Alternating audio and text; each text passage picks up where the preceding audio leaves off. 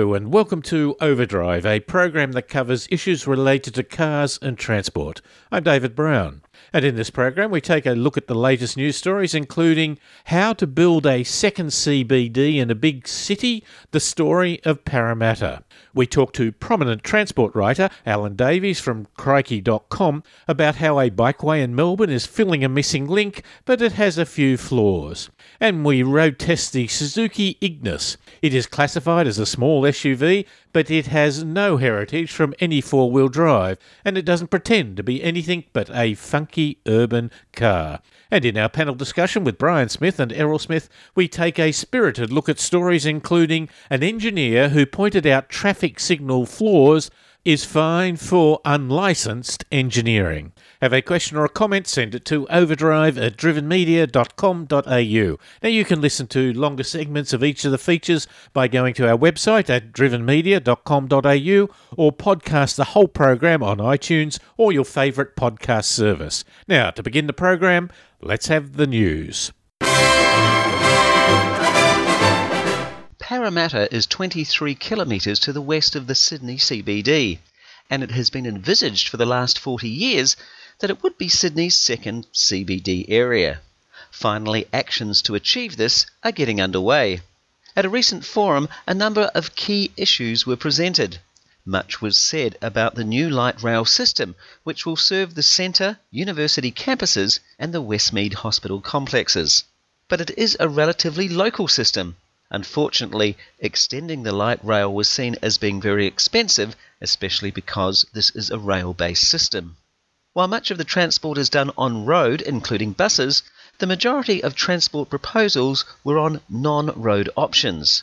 And the public transport Opal card works well once you have arranged to get one. It was suggested that we should combine your driver's license and Opal card to make it more ubiquitous. Being distracted while driving because of your smartphone is a major concern. In many cases, the alarm is focused on young people, but the recent fatality statistics from Australia suggest the death rate is increasing most significantly in the older age categories. Practically everyone is using their phones while driving. A recent survey showed that US motorists with smartphones used handheld devices in 88 out of every 100 trips. Over three quarters of drivers have smartphones, which means there are about 600 million trips involving distracted driving in the US each day. There are 16 states with bans on using phones while driving, and six of those states are among the 10 least distracted. However, Vermont, the most distracted state, also has a cell phone ban. In Great Britain, Nissan has adopted old technology to try and reduce phone use while driving. Their signal shield is a prototype compartment within the armrest of a Nissan Juke that is lined with a Faraday cage which blocks electromagnetic fields. It stops incoming and outgoing calls as well as Bluetooth and Wi Fi connections. This still requires a specific and intentional action on behalf of the user, which they can reverse at any time. So, should we mandate that phones cannot be used, or is there some middle ground? Hyundai has just launched a new model of their i30 hatch onto the Australian market. The upper spec models have driver attention alert, which continually monitors how the vehicle is being driven. This feature is more usually associated with expensive cars. It hasn't happened yet, but could such an attention alert system be linked to the car's connectivity? If you start to drive badly when you're on the phone, could we get it to actually turn the phone off? For over a decade, the number of petrol stations in the UK and the US has been slowly but very steadily declining. One of the biggest issues is that the price of the real estate they sit on in urban areas is worth so much that a single story operation is never likely to produce the profits that other activities like housing can achieve. In the 50s in Britain, service stations were associated with restaurants, more recently with convenience stores, and they have, in most cases, no mechanics on site. Electric vehicles may further reduce the emphasis on service stations, while hydrogen vehicles may also to some extent. Autonomous vehicles could have a huge impact because when they get to the stage of travelling on their own, they could go to a charge location without you having to be in the vehicle, and so there will be no incidental shopping activities in those cases. The name Brabham may once again grace vehicles on the track and even on the road. Sir Jack's son David, who owns the rights to the name, is behind an ambitious proposal to take control of a Formula One team and then develop a spin off supercar business along the lines of McLaren. As reported in Go Auto, the new Brabham outfit might make a bid for the Force India Formula One team, whose Indian owners are in serious legal trouble. Go Auto points out that if they were to make a road going supercar, it would go up against McLaren's current operation, founded by former Brabham mechanic Ron Dennis. Sydney born Sir Jack is best known as the first Formula One driver to win a world championship in a car of his own design in 1966. And that has been the news.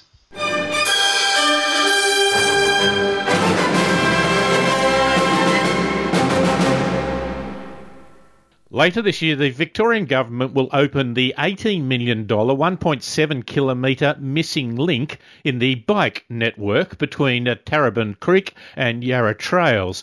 This is good, but is there room for improvement? Just because it is to do with active transport, have we really maximised the benefits for as many users as possible? Alan Davies is a prolific writer on urban transport issues. We've interviewed him in the past on the program, and he can be found in Crikey Media as The Urbanist. He joins us on the line now. Alan, you wrote a lovely piece about this potential extension. You talked about it as being a freeway for bikes. What did you mean by that? Oh, hi, David. Well, the way it's been designed, um, because it passes through pro- private property, some of which have had to be compulsorily resumed um, to build the link, it's got a creek on one side and it's got and it's fenced on the other side. So you get on at the top, the northern end, and um, you can't get on or off until you get to the southern end, hmm. 1.7 kilometres later. The problem that presents, although it passes through a golf course for a lot of its length, part of its alignment, it goes past residential areas, and the difficulty is that the people living in those areas won't have ready access to the um, cycle path.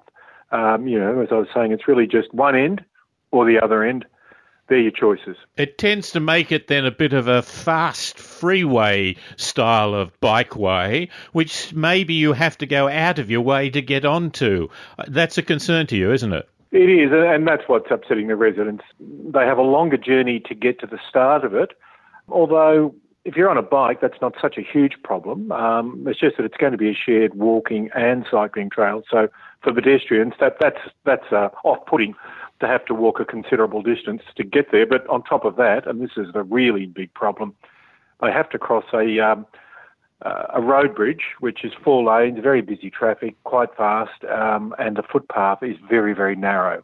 And so parents are going to be reluctant to let their children walk across it, much less let their children cycle across it. A chain is as weak as, or as strong as its weakest link in some ways. Yes, that's a good point that notion of mixing bikes and pedestrians, that's not easy. And if it becomes just a freeway style bikeway, that conflict tends to be enhanced, doesn't it? I don't know. I don't know. I mean, I, I referred to it as a freeway because of the fact that, like a freeway, it's got limited access, hmm. which just seems really nonsensical given that um, this isn't a standard freeway requires very expensive ramps and a lot of room uh, space to be devoted to interchanges. Well, that's just not the case with a, a bicycle path. It's a lot of effort for someone to walk or have to pedal to get to a path. So it seems logical that you make access, which is pretty cheap, as easy as possible, that you make them porous. I wasn't thinking of it as a freeway so much in terms of it being high speed. I mean, there is an issue there of the relative differences in speed of pedestrians and cyclists. I mean, we know that we've got it's a lot of complaints in Melbourne. You've had a lot of complaints in Sydney. I recall a few years ago, a media personality, Jane Caro, writing an article in the Sydney Morning Herald complaining about speeding cyclists whizzing past her as she's uh, as she's walking. So it's a universal problem. I don't think it's going to be any greater on this particular stretch just because it's got limited access, really. Because it's only really an issue when there's pedestrians and um, cyclists in close proximity to each other. But it's something that is going to have to be addressed as more and more people take up cycling, more and more people take up walking. You know, we're more conscious of exercise, a whole raft of reasons for that. This difference is, you know, is becoming more difficult.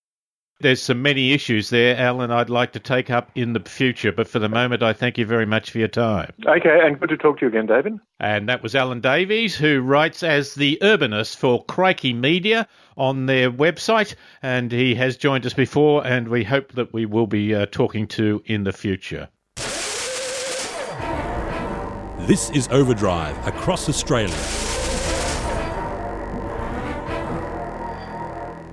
The new Suzuki Ignis is officially categorised as a small SUV, but that suggests it has come down from the four wheel drive style of car. That's not it. It's clearly an urban car that can fit into tight spaces, sits high, not to get over rough terrain, but to have headroom and be easy to get into. It is tall and narrow, but it's not gawky. It is inherently box like in one way, yet it comes together as a package. Perhaps it is the spiritual successor to things like the Mazda Metro of the late 90s and early 2000s, but its looks is a little less bar fridge and a lot more funky. Andrew Moore, Suzuki Australian General Manager of Automobiles, joins us on the line now to talk about it. Andrew, thanks for your time. No problems, David. Is there marketing advantages in calling it an SUV? Oh, SUV is obviously the boom segment at the moment in the marketplace. There's more SUVs being sold than passenger cars in Australia, and I think uh, in the light segment there's no real SUV vehicle, and the Ignis has a, a high ride height. It's actually got a higher uh, ground clearance than um, than the Suzuki Vitara. So that's a, a positive for the urban jungle from an SUV perspective, and we, we add to that the high seating position, which gives uh, drivers better visibility, which is one of the key reasons why people buy SUVs these days. So I think there's, there's definitely uh, functional benefits of the car that, that link to why people buy SUVs. So I think it helps the consumer in yeah. uh, in calling it an SUV. The ride height is to get over speed humps, I presume. Speed humps, gutters, but some people do go on dirt roads and so forth. So that that definitely helps if you've got uh, you know, irrigated roads.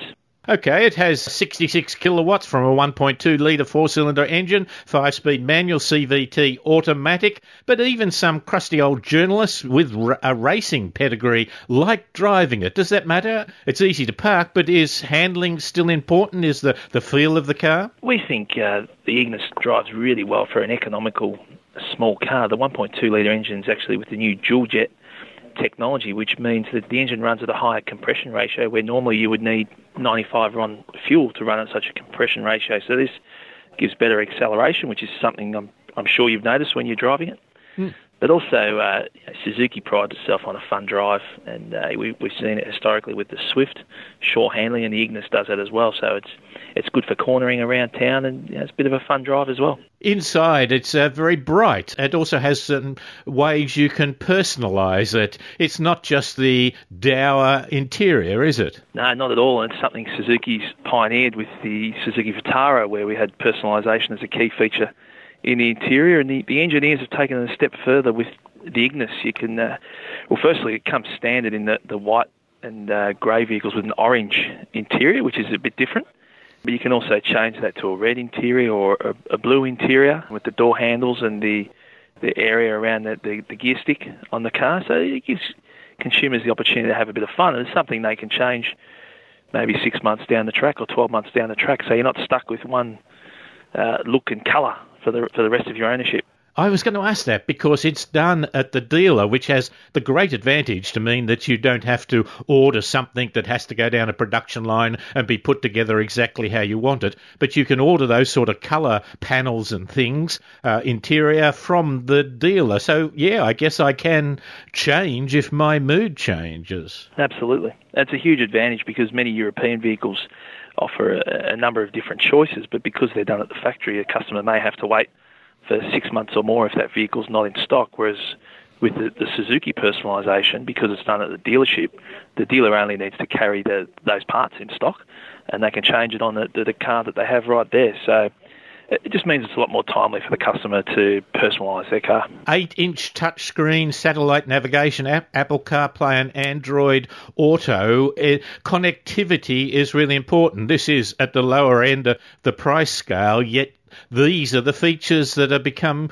really quite critical, particularly perhaps for an urban market. Absolutely. Look, Suzuki uh, vehicles appeal to a lot of younger buyers, and it's something we identified more than five years ago. We were the first brand to bring in satellite navigation in a sub $20,000 vehicle, and it's a theme we've continued with all our new models. Is it just a young market, or do you see yourself, or are you succeeding in selling across a broader age spectrum? It's, it's a very interesting question, that, because we've actually found that probably about 50% of our buyers are actually actually 45 plus, and what those buyers love is the higher ride height in the vehicle. Yep. It's easier to get in and out of. The doors open almost to a 90 degree the ANCAP rating to get five stars in the future, they will make that automatic emergency braking will have to be standard. Is that something, well, something you don't have at the moment? Would you like to have it, or do you think you need to have it? It's something that um, Suzuki Australia is very keen to have. And we've been talking to the factory about it. There's some testing that's involved. We do have it available overseas in Europe. Um, there's some testing that's involved to be done in Australia to make sure it's suitable for the local market conditions. So we're currently investigating that testing, and it's something we'll, we'll, look to have in the future. In the near future, do you think? I haven't got a timing on that at this stage. Andrew, that's lovely to talk to you about. A fun little car, I've got to say that, and I appreciate your time and a chance to chat about it. Thanks again. No worries, David. Thank you. And that's Andrew Moore, who is the General Manager for automobiles for Suzuki Australia, talking about their small entry in the market, a small SUV called the Ignis. This is Overdrive across Australia.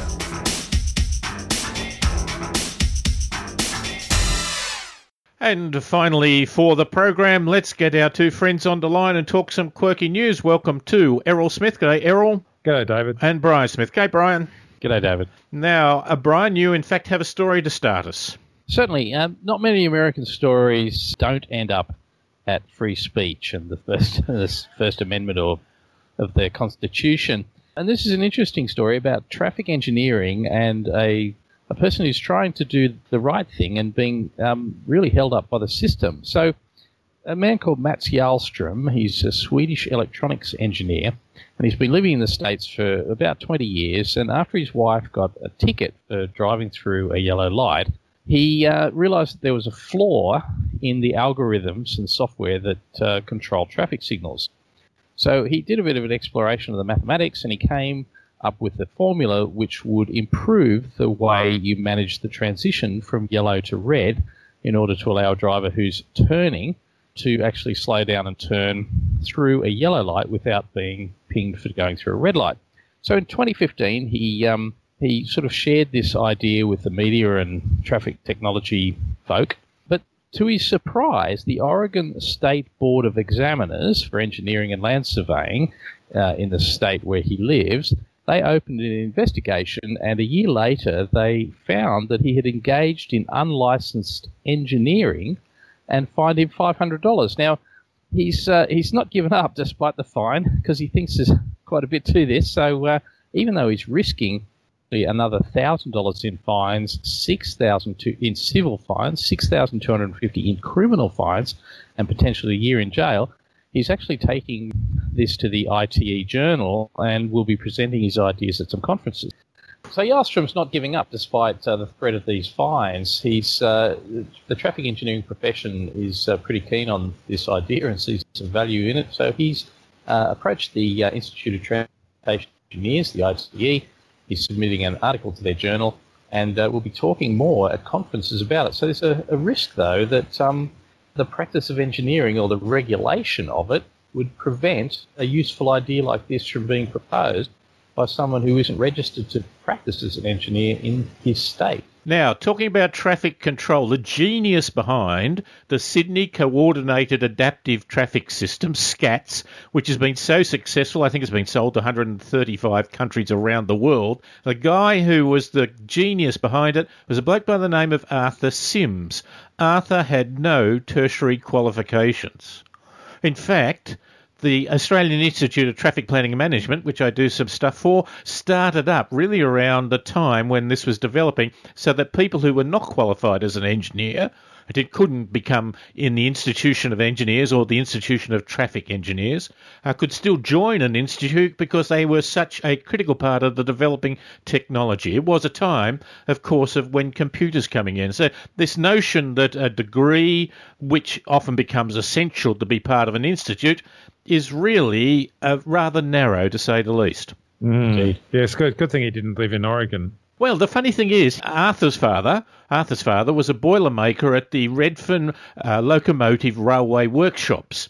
And now, fairly recently, the workshops moved out, and the whole area well, they moved out a while ago, but the whole area has been turned into a modern technological park for various organisations that are developing the future technologies. One of the rooms is now named Arthur Sims. Oh, is it really? Mm. That's fabulous. Isn't that a lovely story? I met him uh, when I was a young, tra- a young transport planner he was a heavy smoker, and of course, um, but but very intuitive in the way he worked with uh, traffic signal systems. Mm. So it'll, it'll have tobacco stained walls. Yeah. the yellow. I, I, I, I, think this story is it, it just makes the Oregon government just look really petty because basically they were embarrassed by this research that this guy did. Yes. And they found something petty to punish him for. Yes. Well, of course, they're not coming uh, out of this looking very good. Yes, and of course the, the free speech element is is that uh, Jarlstrom's um, uh, engaged an organisation to uh, challenge this with the um, the uh, Oregon State on the basis that the regulations are preventing his free speech. It's absurd in many ways. There, there, used to be a time when I worked in the NRMA and we would often try to promote road safety and talk about road rules. One time the legal fraternity rang up and said, no, no, no, only we can do that because we are ah. qualified. Yeah. And the point is not to do with are we helping, it's to do with am I in control and can I get all the business.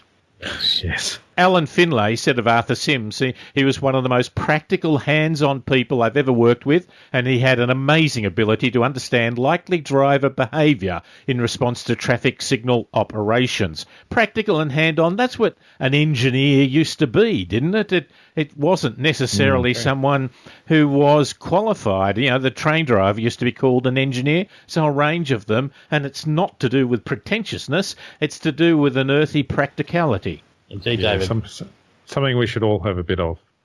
Too much is done now uh, inside um, the office, you know, and, and, on PCs. And, and I heard a lovely quote from uh, someone I, I, don't know who said, uh, The answer is outside the building. yes. All right, Errol, yes. you have a tale for us. Yes, well, um, there's a little bit of engineering in, in this one. Um, if you're after the next big thing in toys for girls, look no further than Commuter Barbie. She's always late. She hates man spreaders. Her hair's always wet, and her hands smell like pennies. Uh, she comes complete with accessories including Metro card, a Starbucks Grande Macchiato, designer headphones, and a copy of the New Yorker.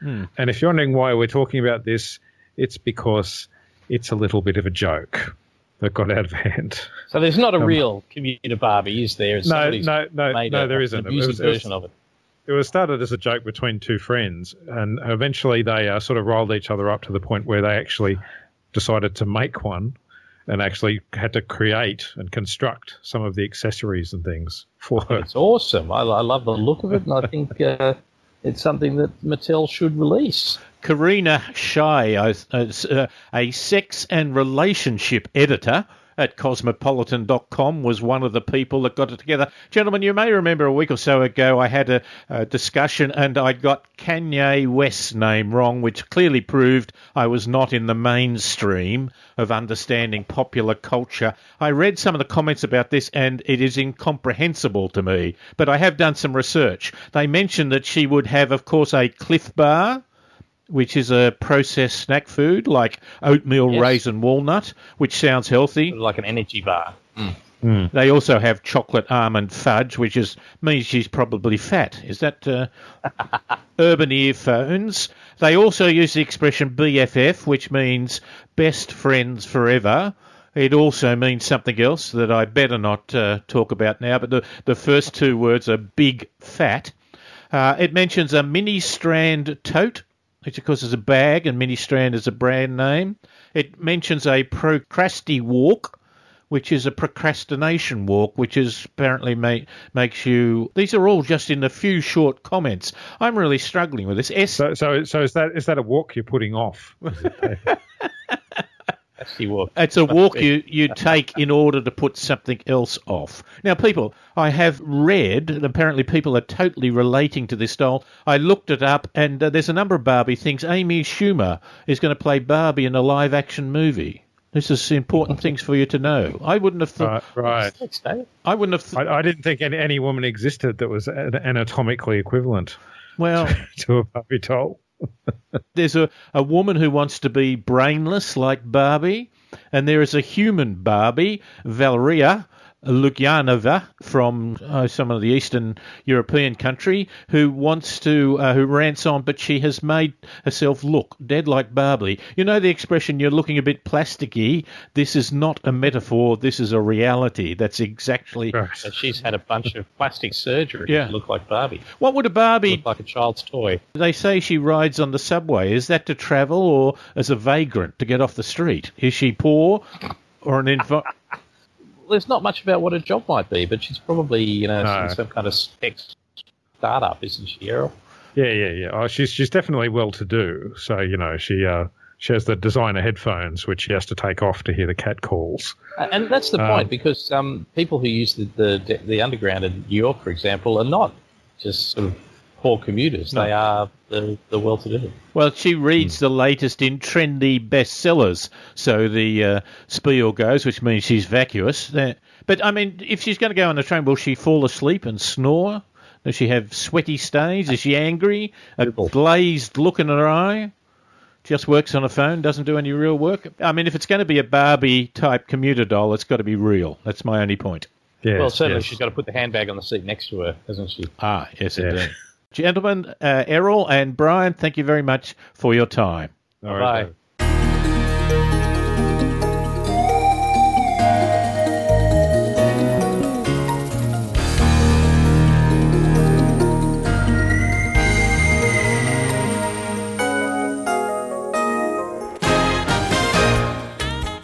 And this has been Overdrive. My thanks to Brian Smith, Andrew Moore, Alan Davies, Errol Smith, David Campbell, and Paul Just for their great help during the program.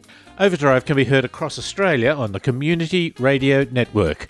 You can listen to longer segments of each of the features by going to our website at drivenmedia.com.au or podcast the whole program on iTunes or your favourite podcast service.